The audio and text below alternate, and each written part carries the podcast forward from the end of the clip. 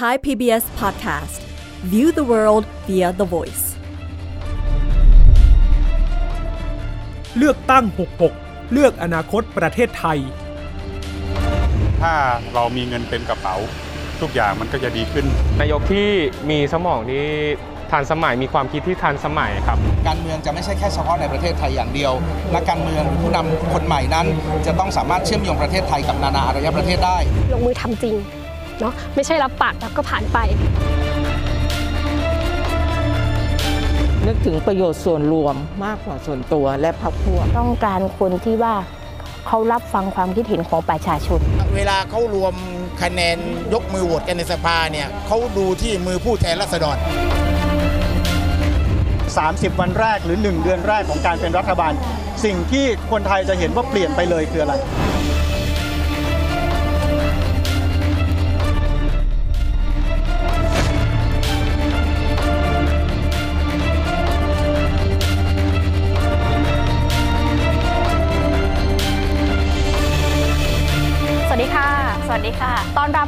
าสู่รายการเลือกตั้ง 66 เลือกอนาคตประเทศไทยนะคะ 30 นาทีที่เราจะชวนคุยแง่มุมทางการเมือง ติดอาวุธให้กับพวกเราทุกคน รู้จริงรู้เท่าทันพักการเมืองก่อนที่เราจะเข้าคูหาเลือกตั้งนะคะ วันนี้อยู่กับดิฉันวิภาพรวัฒนาวิทย์และคุณบุษรินยิ่งเกียรติกุลนะคะ ให้คุณต้นอุรชัยไปพักก่อน เพราะว่าลากยาวหนาสองวัน หนักมาสองค่ะวันแล้วค่ะ แต่ว่าจะประมวลสถานการณ์ให้ฟังกันว่าเมื่อเช้าเกิดอะไรขึ้นค่ะ เมื่อสักครู่นี้ที่ได้ยินเสียงไปแล้วนั่นก็คือเสียงของประชาชนที่เขามีความหวัง มีความฝันว่าอยากจะเห็นผู้นำของเขาเนี่ยเป็นอย่างไร เช่นเดียวกันกับบรรยากาศที่ให้เป็นน้ำจิ้มเป็นเมื่อสักครู่นี้ค่ะเป็นบรรยากาศเมื่อช่วงเช้าที่ผ่านมาต้องบอกว่าคึกคักมากๆ เห็นได้ชัดนะคะว่าทั้งสสเขตสสบัญชีรายชื่อเนี่ยถูกให้ความสำคัญทั้งสองอย่างเลยนะคะ เพราะว่าทั้งสองอย่างเนี่ยค่ะเป็นบัตรเลือกตั้งที่ต้องไปกากบาทอืมทั้งเลือกพักเลือกคนด้วยต้องย้ำว่าวันนี้ได้เบอร์พักกันไปบ้างแล้วด้วยนะคะ คุณวิภาพรค่ะแต่ยังหาเสียงไม่ได้ เพราะว่าต้องให้กกตตรวจสอบคุณสมบัติของค่ะผู้สมัครของพรรคการเมืองก่อนนะคะกกตตรวจเสร็จเมื่อไหร่อืมก็คือน่าจะเป็นพรุ่งนี้แหละอ่าอันนั้นจำเบอร์กันได้ชัดๆนะคะ ก็คือพรุ่งนี้ชัดเจนแหละว่าเป็นเบอร์ใครพรรคใครกันบ้างค่ะ ที่บอกว่าให้ความสำคัญทั้งบรรดาสสเขต แล้วก็สสบัญชีรายชื่อเนี่ยต้องบอกแบบนี้ว่าหลายพรรคการเมืองเนี่ยก็ให้สัมภาษณ์ไว้กับทีมข่าวด้วยเหมือนกัน บอกว่าจริง ๆ แล้วก็ ค่อนข้างมั่นใจในสสปาร์ตี้ลิสต์เพราะว่าพวกบางพรรคเนี่ยก็ไม่ได้มีฐานเสียง ไม่ได้มีตัวแทนของพรรคที่เป็นแม่เหล็กดึงดูดได้เนาะค่ะเขาก็เลยหวังไว้ว่าปาร์ตี้ลิสต์นี่แหละจะเป็นความหวังของพรรคได้ด้วยอ่าเรียกว่าระดับเขตยังมีจุดอ่อนอยู่ในบางพรรคเพราะว่าไม่มีแม่เหล็กปาร์ตี้ลิสต์ก็เลยจะเป็นจุดดึงดูด แล้วก็การจัดเรียงปาร์ตี้ลิสต์ของการเลือกตั้งรอบนี้ก็จะสังเกตเห็นว่ามันแตกต่างไปจากการเลือกตั้งปี 2562 เดี๋ยววันนี้จะไล่รายละเอียดให้ฟังนะคะ ดังนั้นพอฟังมาถึงตรงนี้การดันสสปาร์ตี้ลิสต์หรือว่าสสบัญชีรายชื่อของแต่ละพรรคถือเป็นความสำคัญ บรรยากาศวันนี้บริเวณอาคารไอราวัตพัฒนา ศาลาว่าการกรุงเทพมหานคร 2 แน่นอนคึกคักค่ะ แกนนำหลายพรรคเปิดใจกับไทย PBS ว่า โอกาสเข้าสภาก็หวังที่ปาร์ตี้ลิสต์แล้วก็วันนี้ดูเหมือนจะมีสัญญาณการจับมือพรรคการเมืองเพื่อจัดตั้งรัฐบาลผสม ใช่แล้ววันนี้ก็เลยมีหลากหลายความคิดเห็นของบุคคลทางการเมืองนะคะ หลายคนเนี่ยจับตาเลยค่ะ ไม่พ้นแกนนำพรรคหลาย ๆ พรรคที่ให้ความสนใจ วันนี้มีเวทีของไทย PBS เวทีเลือกตั้ง 66 เกาะติดการรับสมัครสอสออยู่ด้วย แล้วก็ได้พูดคุยกับท่านหนึ่งท่านนี้นะคะ คุณชัยเกษมนิติสิริ ซึ่งคอการเมืองก็เชื่อกันว่านี่แหละ น่าจะเป็นแคนดิเดตอีกคนนึงเป็นคนที่ 3 ของพรรคเพื่อไทยหรือเปล่าเนี่ยก็ได้สัมภาษณ์พูดคุยกับท่านด้วยนะคะ แล้วก็ได้คุยกับอีกท่านหนึ่งคือคุณเศรษฐาทวีสินแคนดิเดตนายกรัฐมนตรีที่ประกาศชัดแล้วว่าเขาเนี่ยไม่ลงสสบัญชีรายชื่อแน่นอนนะคะคุณ คือในกรณีของคุณเศรษฐาเนี่ยเขาให้เหตุผลค่อนข้างชัดเจนนะคะ คือให้สัมภาษณ์ยอมรับเลยว่าที่ไม่ลงสอสอปาร์ตี้ลิสต์เพราะไม่มีความรู้การทำงานในฝ่ายนิติบัญญัติก็เลยไม่ได้ลงสอสอคือสอสอมีบทบาทหนึ่งค่ะในการช่วยบัญญัติกฎหมาย แต่ว่าคุณเศรษฐาบอกมั่นใจในทักษะการบริหารงานของตัวเองมากกว่า เพราะว่าแน่นอนเขาเป็นอดีตผู้บริหารเอกชนรายใหญ่ ก็อาจจะพูดได้ว่าการตัดสินใจไม่ลงสอสอของคุณเศรษฐาคือ คำนึงถึงศักยภาพของตัวเองอะอืมว่าทำได้แค่ไหนค่ะยังไม่ได้ตัดสินใจจะลงเป็นปาร์ตี้ลิสต์ถูกไหมครับ ตัดสินใจเรียบร้อยแล้วครับว่าไม่ลงครับไม่ลงแน่ๆไม่ลงแน่นอนครับตั้งแต่ตั้งตั้งแต่ต้นมาแล้วครับไม่มีเปลี่ยนใจนะฮะไม่มีเปลี่ยนใจครับไม่มีแน่นอนเพราะว่าผมพูดชัดเจนเรื่องครับ นิติบัญญัติกับฝ่ายบริหารนะครับ เราเวลานี้เนี่ยประชาชนต้องการคนที่มาทำงานที่ถนัด ครับ นะครับงานถนัดของผมคืองานด้านการบริหาร ไม่ใช่ฝ่ายนิติบัญญัติ เพราะฉะนั้นเนี่ยถ้าเกิดให้ผมไปทำขายที่ฝ่ายฝ่ายนิติบัญญัติเนี่ยทางพรรคเอง มีมีมีบุคลากรที่มีคุณภาพเนี่ยเยอะกว่าผมเยอะที่มีความรู้ความสามารถทางด้านนี้นะครับโดยจุดยืนนี้แสดงว่าคนเป็นนายกไม่จำเป็นจะต้องเป็นสสถ้า ก็รัฐธรรมนูญปี 60 ไม่ได้ไม่ได้ไม่ได้ระบุไว้ด้วยนะครับ มีอีกคนหนึ่งนะคะ เป็นแกนนำพักเพื่อไทยคนสุดท้ายเลยที่ไทย PBS ได้พูดคุยด้วยนะคะ ก็คือคุณอุ้งอิง แพทองทานชินวัตรนั่นเองเป็นสายเลือดของตระกูลคุณทักษิณชินวัตรนั่นเองนะคะ ก็เข้ามาสู่เวทีทางการเมือง แล้วก็มีบทบาทชัดเจนเป็นแคนดิเดตนายกรัฐมนตรี และเช่นเดียวกันกับคุณเศรษฐาเลยคุณอุ้งอิงก็ชัดเจนว่าไม่ลงสมัครสสบัญชีรายชื่อเหมือนกันนะคะ แต่เพราะอะไรก่อนหน้านี้หลายคนสงสัยเอ้าทำไมคุณอุ้งอิงถึงไม่ลงเออใครตัดสินใจให้หรือเปล่าอ่า เป็นเพราะว่าคุณพ่อบอกให้ไม่ลงหรือเปล่า เป็นเพราะอะไรลองไปฟังความตั้งใจที่แท้จริงของเธอดูค่ะ คุณอุ้งอิงใจคุณอุ้งอิงอยากจะเป็น สสบัญชีรายชื่อด้วยหรือเปล่า แล้วคุณพ่อให้คำแนะนำยังไงคุณพ่อทักท้วงไหมครับ เอาทีละเรื่องนะคะครับเอ่อในตัวเองเองเรื่องการเป็นบัญชีรายชื่อหรือสอนอิงคิดว่า ถ้าอยู่ตรงไหนแล้วทำเพื่อประชาชนได้ นั่นคือสิ่งสำคัญ เพราะรัฐธรรมนูญฉบับนี้ไม่ได้กำหนดไว้ ครับ ว่าจะต้องอยู่ในปาร์ตี้ลิสต์นะคะ เพราะฉะนั้นเนี่ยเราจะมาอยู่ในเกมของระบอบประยุทธ์เนี่ยเราก็ต้อง ตามนั้นแต่การเป็นสสบัญชีรายชื่อ ไม่น่าจะเป็นเกมของระบอบใครเป็นกติกา ใช่ใช่ค่ะเป็นกติกาของครัรับฐธรรมนูญฉบับนี้ครับนะคะ แต่ว่าแน่นอนค่ะการใกล้ชิดกับประชาชนของพรรคเพื่อไทยในทุกๆตำแหน่งเราใกล้ชิดอยู่แล้วที่ผ่านมาเนี่ยอิงลงหาเสียงจนกระทั่ง 8 เดือนครับเพราะฉะนั้นเนี่ยตอนนี้ 8 เดือนกว่า ก็ยังมีซูมมีอะไรหาพี่น้องประชาชน เพราะฉะนั้นอิงคิดว่าด้วยศักยภาพร่างกาย และตัวของเองเนี่ยอิงทำเต็มที่อยู่แล้ว ในการใกล้ชิดประชาชนอันเนี้ยโต้เถียงไม่ได้นะครัคะบแต่ว่าในส่วนของคุณพ่อเองถามว่าให้กำลังใจไหมให้แน่นอนค่ะ แล้วก็ช่วงนี้ก็เป็นห่วงเยอะในเรื่องของสุขภาพนะคะ ซึ่งตอนนี้อิงก็เช็คตัวเองกับคุณหมออยู่เรื่อยๆ ว่าครับไหวไหมอะไรไหม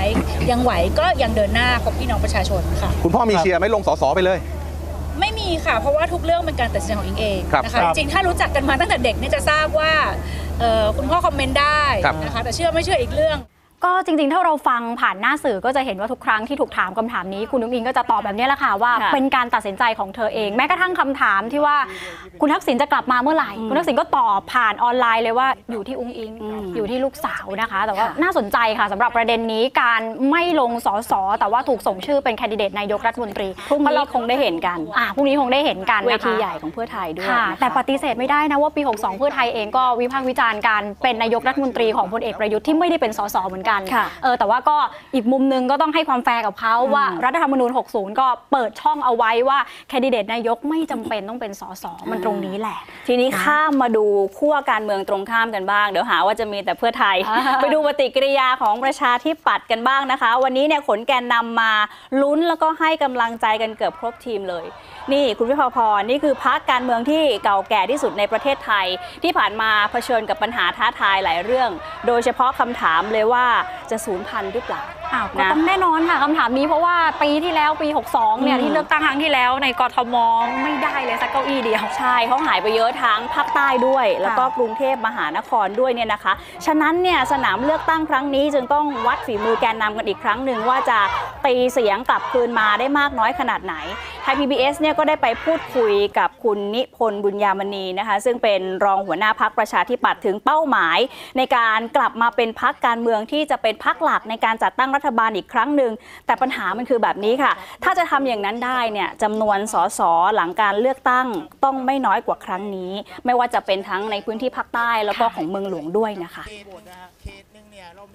ภาคใต้ได้ 40 นะครับ แต่ว่าคุณนิพนธ์ถ้ารวมทั้งประเทศพักประชาธิปัตย์สามารถกลับมาเป็นตัวหลักแกนนำจัดตั้งรัฐบาลได้เลยไหมผมยืนยันอย่างนี้ครับว่าเอ่อ สิ่งที่ประเมินไว้ 70ถึง80เนี่ยนั่นคือสิ่งที่ประเมินจากความเป็นจริงมากที่สุดแล้วในขณะนี้ครับ เพราะฉะนั้นภาคใต้ถ้าเอาภาคใต้ 40 กทมนี่เพิ่มแน่นอน กทมเนี่ยพูดแบบให้มั่นใจได้ว่ามากกว่าครั้งที่แล้วแน่นอน สามสิบสามเขตตีเท่าไหร่ พูดขนาดนี้มั่นใจมากเลยนะ ถ้าพูดถึงสสเขตเนี่ย เพราะว่าเพราะว่าเอ่อคราวที่แล้วเราลงสก ครับ เราประมาณการตอนที่ลงสมัครเนี่ยประมาณการกันว่า 10ถึง15 ที่นั่ง ครับ เราได้สก9ที่นั่งอ่าอีก 7 ที่นั่งเราได้ที่ 2 ในในกรในกทมแต่เวลา พระฉะนั้นตัวเลขนี้มันจะแปลเปลี่ยนมาเป็นคะแนนของสสครับเขต เวลาเราพูดถึงสกเนี่ยวิธีการแบ่งเขตเลือกตั้งสกกับเขตเลือกตั้งสสมันไม่เหมือนกันก็ก็เราเราก็เราดูพื้นที่ตรงนั้นแหละครับว่า 50 เขตเนี่ยคะแนนมันก็อยู่ใน 50 เขตนั้นครับณจะแบ่งจาก 50 เหลือ33พอเหลือ 33 มันก็อยู่ในเขตนั้นแหละครับ นั่นแหละค่ะ เป็นประมวลความรู้สึกจากคนในฝากฝั่งประชาธิปัตย์ แต่ทีนี้พอพูดถึงประชาธิปัตย์ไม่พูดถึงภูมิใจไทยก็ไม่ได้นะคะสองพักนี้เนี่ยเขาเคยเป็นตัวแปรสำคัญด้วยในการจัดตั้งรัฐบาลนะคะ ทั้งภูมิใจไทย ทั้งประชาธิปัตย์ ภูมิใจไทยนี่ต้องบอกว่าเนื้อหอมสุดละ คือพูดถึงทีไรเนี่ยก็จะบอกว่าไม่ขัดแย้งกับใครนะคะ อยู่ฝั่งไหนก็ได้ ตลอด 4 ปีของการทำงานของคุณอนุทินชาญวีรกูลเนี่ยก็ย้ำเลยนะคะว่า เพื่อไทยไม่ขัดแย้งกับใครค่ะ แล้วก็มองอีกด้วยว่าการเลือกตั้งรอบนี้เนี่ยอาจจะไม่ใช่ตัวแปร แต่ก็มีบางช่วงนะคะที่ถูกมองว่าอาจจะเป็นตัวแปรไปถึงขั้นว่าทะยานไปถึงระดับของแกนนำการจัดตั้งรัฐบาลร่วมกันได้เลย ค่ะ เรียกว่าภูมิใจไทยแสดงออกว่าเป็นพักที่ประนีประนอมกับทุกฝ่ายนะคะ เดี๋ยวอยากจะให้ลองชมภาพก่อนหน้านี้นิดนึง เพราะว่าวันนี้มันมีสัญญาณออกจากภูมิใจไทยกับประชาธิปัตย์หรือไม่ดิฉันใช้คำนี้ ดิฉันไม่ firm นะดิฉันบอกว่าเป็นสัญญาณหรือไม่ คือภูมิใจไทยคุยได้กับทุกคนค่ะ แล้วล่าสุดในช่วงเวลาก่อนที่จะมีการจับเบอร์สสปาร์ตี้ลิสต์เบอร์พรรคเนี่ยนะคะ ทีมข่าวของเราแหมก็ตาดีเหลือเกิน นี่ไปได้ภาพนี้มามุ้งมุ้งมิ้งนะ คุยอะไรกันอยู่มุ้งมิ้งไม่รู้เชียวนะ แต่นั่งคุยกันอยู่ ระหว่างหัวหน้าพรรคภูมิใจไทยกับหัวหน้าพรรคประชาธิปัตย์ จับมือกันด้วยคุณเมื่อกี้อะไรนะคะโอ้โหคุณตาเร็วมากนะคะอ่าก็อย่างที่บอกค่ะภูมิใจไทยเขาออกตัวว่าเขาคุยได้กับทุกพักอยู่กลางๆเขาใช้คำนี้นะคะ จริง ๆ คุณอนุทินนอกจากคุยกับคุณจุลินทร์เมื่อสักครู่ที่เราเห็นในภาพวันนี้ เราย้อนไปก่อนหน้านี้ คุณอนุทินเคยไปทานข้าวกับบิ๊กป้อม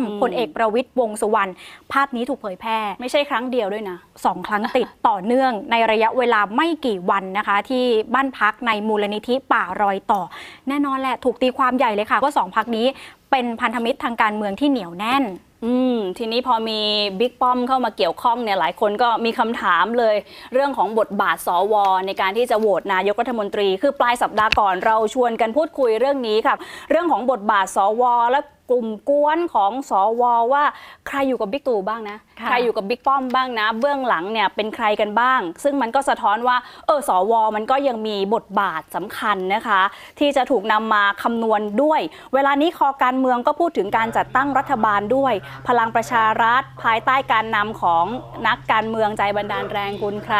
บิ๊กป้อมสิคะแหมพูดคำนี้ติดปากเลย นี่แหละก็กลายเป็นตัวแปรสำคัญทันทีนะคะ เพราะว่าแวดวงการเมืองก็เชื่อกันว่า หัวหน้าพักเนี่ยกลุ่มเสียงสวไว้ได้ไม่น้อยเลยนะคะเมื่อเช้านี้ค่ะ คุณเอ่ออนุทินเนี่ยก็ที่เคยประกาศว่าไม่เคยขัดแย้งกับใคร และพร้อมจะจับมือกับทุกฝ่ายเนี่ยจะเป็นอย่างนั้นจริงไหมแล้วเบื้องหลังการกินอาหารที่บ้านป่ารอยต่อเราเป็นยังไงลองไปฟังคำตอบดูค่ะในแง่ทางการเมืองเนี่ยคุณอนุทินเคยบอกว่าพรรคภูมิใจไทยไม่เป็นคู่ขัดแย้งกับใครไม่เป็นคู่ถึงวันนี้ยังยืนยันคำเดิยืมนยันครับสามารถจับมือทำงานกับใครก็ได้ เราสามารถที่จะทำงานกับใครก็ได้ที่ คิดดีต่อบ้านเมืองครับ คิดดีต่อประชาชน แล้วก็คิดดีต่อสถาบันที่เป็นที่เคารพสักการะของคนไทยทุกคน ผมขอเปิดใจตรงนี้เลย ทานข้าวกับบิ๊กป้อมมาสองมื้อไม่ใช่เรื่องแปลกครับ คุยเรื่องการเมืองกันคุยเรื่องการเมืองแน่นอนครับคงไม่ได้ถามเรื่องดินฟ้าอากาศมีความเป็นไปได้ว่าจะจับมือกันที่เป็นนักการเมืองมานั่งกินข้าวกันเนี่ยก็คือจะต้องคุยเรื่องการเมืองแต่ว่าเป็นเรื่องปกติครับ เราทำงานกับท่านด้วยกันมาสี่ปีนะครับ เปรียบไปแล้วท่านก็เปรียบเสมือนผู้จัดการรัฐบาล ผมใช้คำว่าพรรคภูมิใจไทยกับพลังประชารัฐก็เป็นพันธมิตรทางการเมืองกันได้แล้วนะถ้าเบื้องต้นก็เป็นพันธมิตรทางการเมืองที่ดี เพราะว่าถือว่าเป็นพรรคร่วมรัฐบาลด้วยกัน เราก็ควรผลงานของรัฐบาลต่าง ๆ ผลงานของแต่ละพรรคก็ถือว่าเป็นผลงานรัฐบาลนะครับในในในเบื้องต้นถ้าไม่มีปัจจัยอื่นเราก็ถือว่าเป็นเป็นพันธมิตรกันได้ครับอะ เป็นคำตอบที่ชัดเจนนะคะ คือก่อนหน้านี้ถ้าฟังอาจจะไม่ชัดเท่านี้นะคะ คุยเรื่องการเมือง อีกพักหนึ่งเมื่อเช้าที่ทีมข่าวของเราได้มีโอกาสคุยนะคะ ก็คือก้าวไกลค่ะ คุยกับคุณพิธาลิ้มเจริญรัตน์ก็มาขึ้นเวทีของไทย PBS นะคะต้องบอกว่าจริงๆก้าวไกลเนี่ยถูกมองว่าเป็นพักการเมืองที่มีแนวคิดใหม่ๆนะคะ แล้วก็แตกต่างไปจากขนบการเมืองเดิมๆพวกเขาก็มีบุคลากรคนรุ่นใหม่เยอะมีไอเดียเยอะนะคะ แล้วก็พุ่งเป้าไปที่ฐานเสียงคนรุ่นใหม่ตั้งแต่การเลือกตั้งคือ ถ้าบอกว่าภูมิใจไทยเนื้อหอมเนี่ยก้าวไกลก็อาจจะตรงกันข้ามนิดหนึ่งคือจะมีคำถามว่าเราจะไปรวมกับพักไหนเขาได้หรือเปล่าเออก็ถามอยู่ตลอดว่าเออรวมกับพลังประชารัฐได้ไหมอืมเพื่อไทยได้หรือเปล่านะคะ ก็จริง ๆคำตอบค่อนข้างชัดเจนจากคุณพิธานะคะว่าการรวมพักที่ต่างอุดมการณ์เป็นเรื่องที่ก้าวไกลอาจจะยังไม่ได้คิดถึงตรงนั้นค่ะคอการเมืองเขาจะมองว่าถ้าอยากจะผลักดันนโยบาย ถ้าอยากจะนำบุคลากรใหม่ ๆ เข้าไปขายนโยบาย คุณต้องเป็นรัฐบาล ในการเมืองครั้งหน้าคอการเมืองมองว่าถ้าจะเป็นรัฐบาลอาจจะต้องฝืนใจจับมือกับขั้วที่อุดมการณ์มันขัดใจเรา เห็นด้วยว่าจะสร้างการเอ่อเปลี่ยนแปลงเนี่ยก็ต้องเข้าสู่อำนาจรัฐนะครับแต่ว่าการเข้าสู่อำนาจรัฐในการสร้างความเปลี่ยนแปลงเนี่ยมันก็ต้องมีทั้งอุดมการณ์แล้วก็ประสิทธิภาพ เพราะฉะนั้นถ้าเกิดคุณอยากจะเรียนทางรัฐทางการเมืองย้ายพักเพื่อที่จะไปให้อยู่รัฐบาล หรือการให้มันมีการสลับขั้วการมีบ้านใหญ่สะสม ระบบอุปถัมภ์เนี่ยมันไม่ใช่การเปลี่ยนแปลงที่พรรคก้าวไกลต้องการพรรคก้าวไกลต้องการต้องการ การเปลี่ยนแปลงที่มีประสิทธิภาพจับต้องได้จริง ใช้งบประมาณอย่างคุ้มค่า ไม่เปลืองภาษีประชาชน แต่ในขณะเดียวกันเราก็ต้องยืนหลักการของพรรคก้าวไกลก็ถามง่ายๆ เราตั้งพรรคกันมาเพื่ออะไร เรามาเป็นสสกันเพื่ออะไร ถ้าเราตั้งคำถามนี้ได้ตรงกันเนี่ยเวลาเราจะคิดจะทำอะไรมันก็จะตัดสินใจได้ง่าย เพราะฉะนั้นผมยังยังเชื่อว่าการเลือกตั้งครั้งนี้มันคือโอกาสในการสร้างความเปลี่ยนแปลงหรือโครงสร้างประเทศไทย ไม่ใช่แค่เปลี่ยนตัวนายกรัฐมนตรีเพราะถ้าเกิดเป็นนายกรัฐมนตรีคนใหม่ แต่อยู่ในโครงสร้างแบบเดิมที่ผ่านมา 10 ปีเนี่ยมันก็ยังจะไม่สามารถที่จะสร้างความเปลี่ยนแปลงได้จริงหรอกครับเพราะว่า ก็ชัดเจนนะคะพักนี้ก็ยึดถืออุดมการณ์อยู่แล้วแหละ แต่ถ้าลองฟังจากหลาย ๆพักบอกว่ามั่นใจยังไงก็ได้ที่นั่งอะไรประมาณนี้ดิฉันว่าในสภาล้นนะตอนเนี้ย ก็อยู่ที่การตัดสินใจของ 14 พฤษภาคมนะคะ ว่ากันจริง ๆ แล้วรัฐธรรมนูญฉบับปี 2560 เนี่ยกำหนดที่มาของนายกรัฐมนตรี โดยให้พักการเมืองส่งรายชื่อเสนอแคนดิเดตได้ สามรายชื่อไม่เกินนี้ค่ะนะคะ แล้วที่สำคัญอันหนึงที่ถูกวิพากษ์วิจารณ์กันมาโดยตลอด ก็คือคุณสมบัติของคนที่จะเป็นแคนดิเดตไม่จำเป็นต้องเป็นสมาชิกสภาผู้แทนราษฎรนะคะ ในการเลือกตั้ง 62 เนี่ยจริง ๆ เสนอกันเยอะนะ แต่ไม่ใช่ทุกคนที่จะผ่าน ตอน 62 เนี่ยเสนอกันมาตั้ง 71 รายชื่อจาก 46 พัก แต่พอคุยกันสุดท้ายแล้ว พิจารณาคุณสมบัติได้แล้วเนี่ยเหลือเพียงแค่ 68 คนจาก 44 พักทีนี้เราอยากจะเปรียบเทียบดูหน่อยว่าการเสนอแคนดิเดตนายกรัฐมนตรีของแต่ละพักดิฉันขออนุญาตหยิบยกพักใหญ่ ๆ มานะคะว่ามันเปลี่ยนไปจากเดิมอย่างไรระหว่างปี 62 กับปี 66 วันนี้แคนดิเดตนายกแทบทุกพักเปลี่ยนผู้นำไม่ใช่คนหน้าเดิมยกเว้น ภูมิใจไทย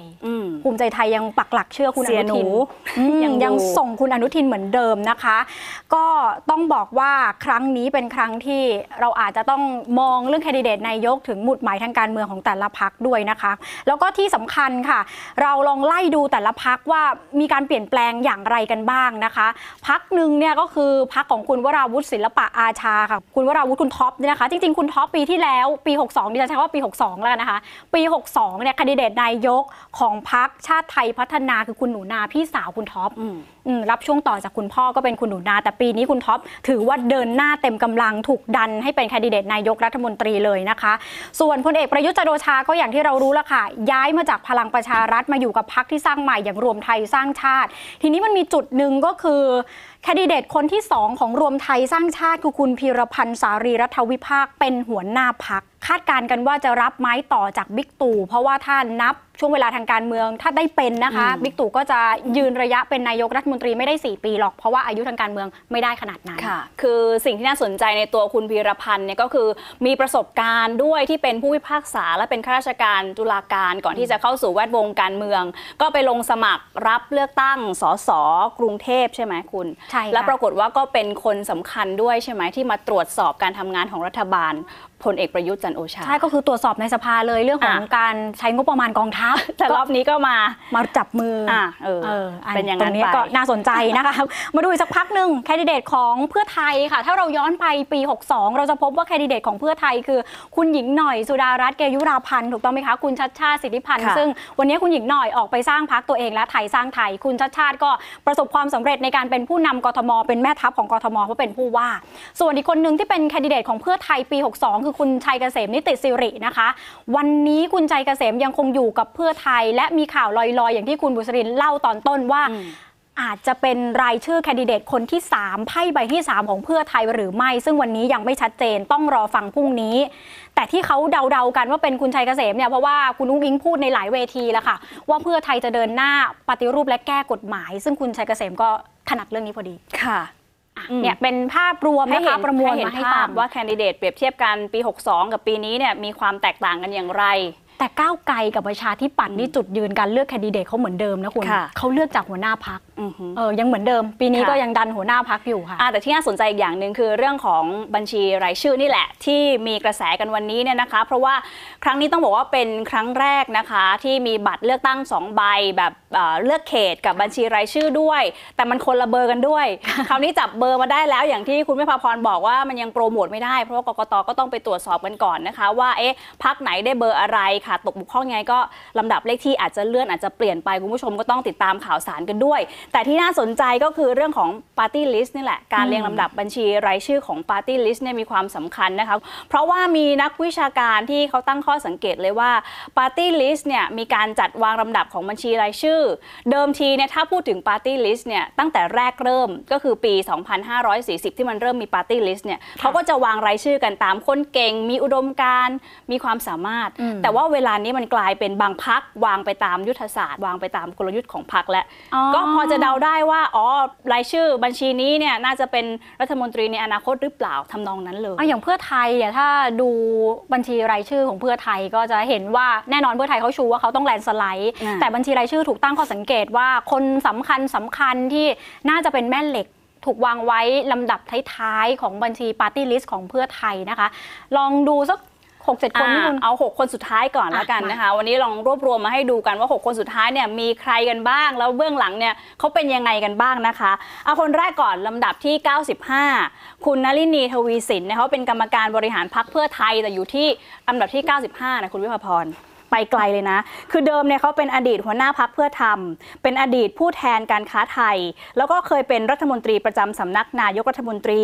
ในสมัยรัฐบาลยิ่งลักษณ์ชินวัตร แล้วก็เป็นอดีตสมาชิกวุฒิสภาของกรุงเทพมหานครด้วย ก็มีคำถามเกิดขึ้นเป็นกรรมการบริหารพรรคเพื่อไทย แต่ว่าอยู่ลำดับ 95อืมลงมาอีกนะคะลำดับที่ 96 เนี่ยรองประธานยุทธศาสตร์และการเมืองของเพื่อไทย แล้วก็เป็นอดีตรัฐมนตรีว่าการกระทรวงพลังงาน ในรัฐบาลคุณยิ่งลักษณ์ด้วยนะคะเป็นอดีตรัฐมนตรีช่วยว่าการกระทรวงการคลัง ในรัฐบาลของคุณสมัครสุนทรเวชแล้วก็เป็นหัวหน้าคณะทำงานเศรษฐกิจของเพื่อไทย แต่วันนี้คุณพิชัยถูกวางไว้ลำดับที่ 96 นะคะคะ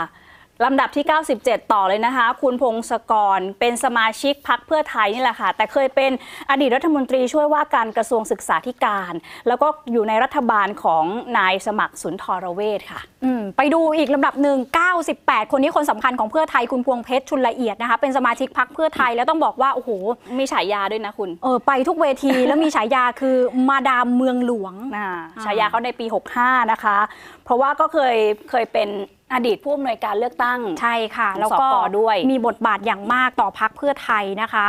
ก็ยังถูกวางไว้ลำดับที่ 98 99เนี่ยเป็นคุณสนธยาคุณปลื้มนะคะ หัวหน้าทีมชนบุรี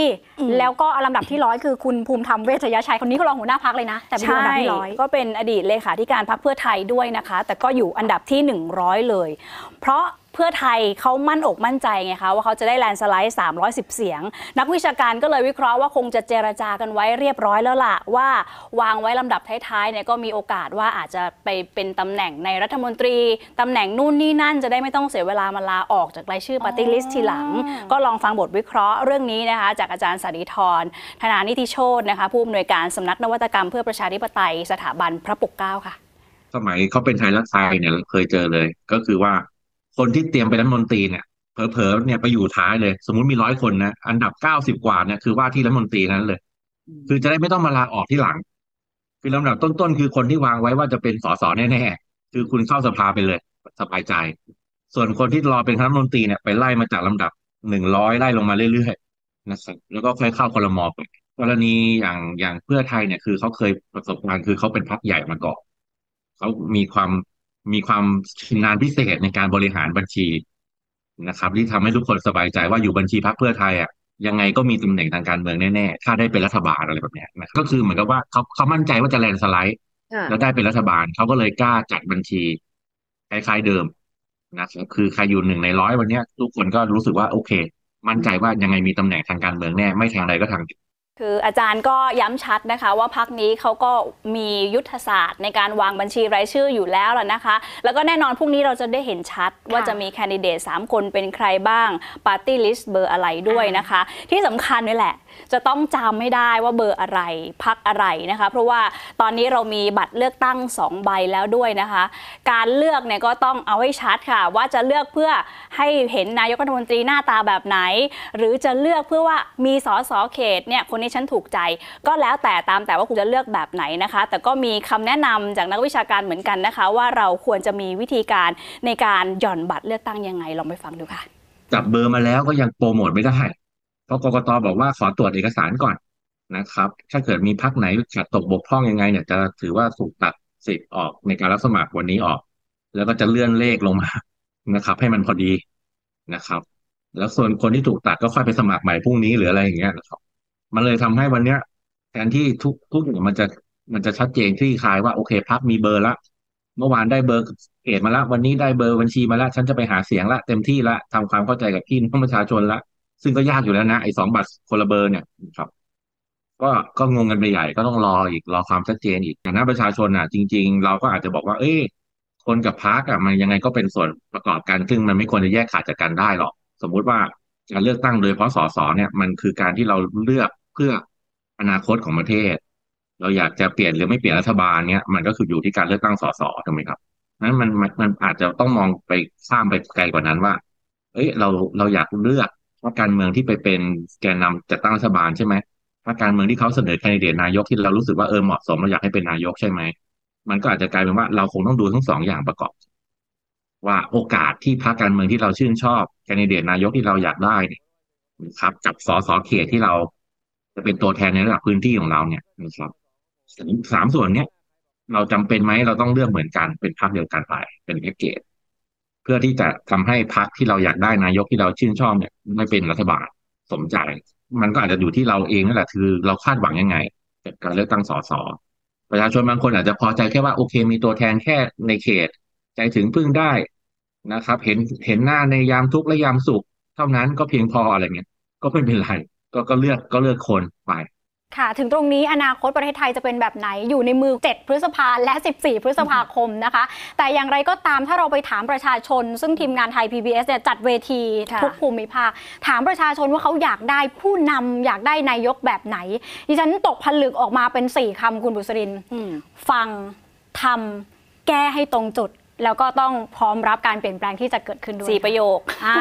สี่ประโยคอะอะสี่ประโยคสั้นๆนะคะ ลองฟังคำยาวๆ เสียงความในใจจากประชาชนที่ส่งเสียงเข้ามาค่ะนายกที่มีสมองที่ทันสมัยมีความคิดที่ทันสมัยครับ อยากได้ผู้นำที่ให้ความสำคัญ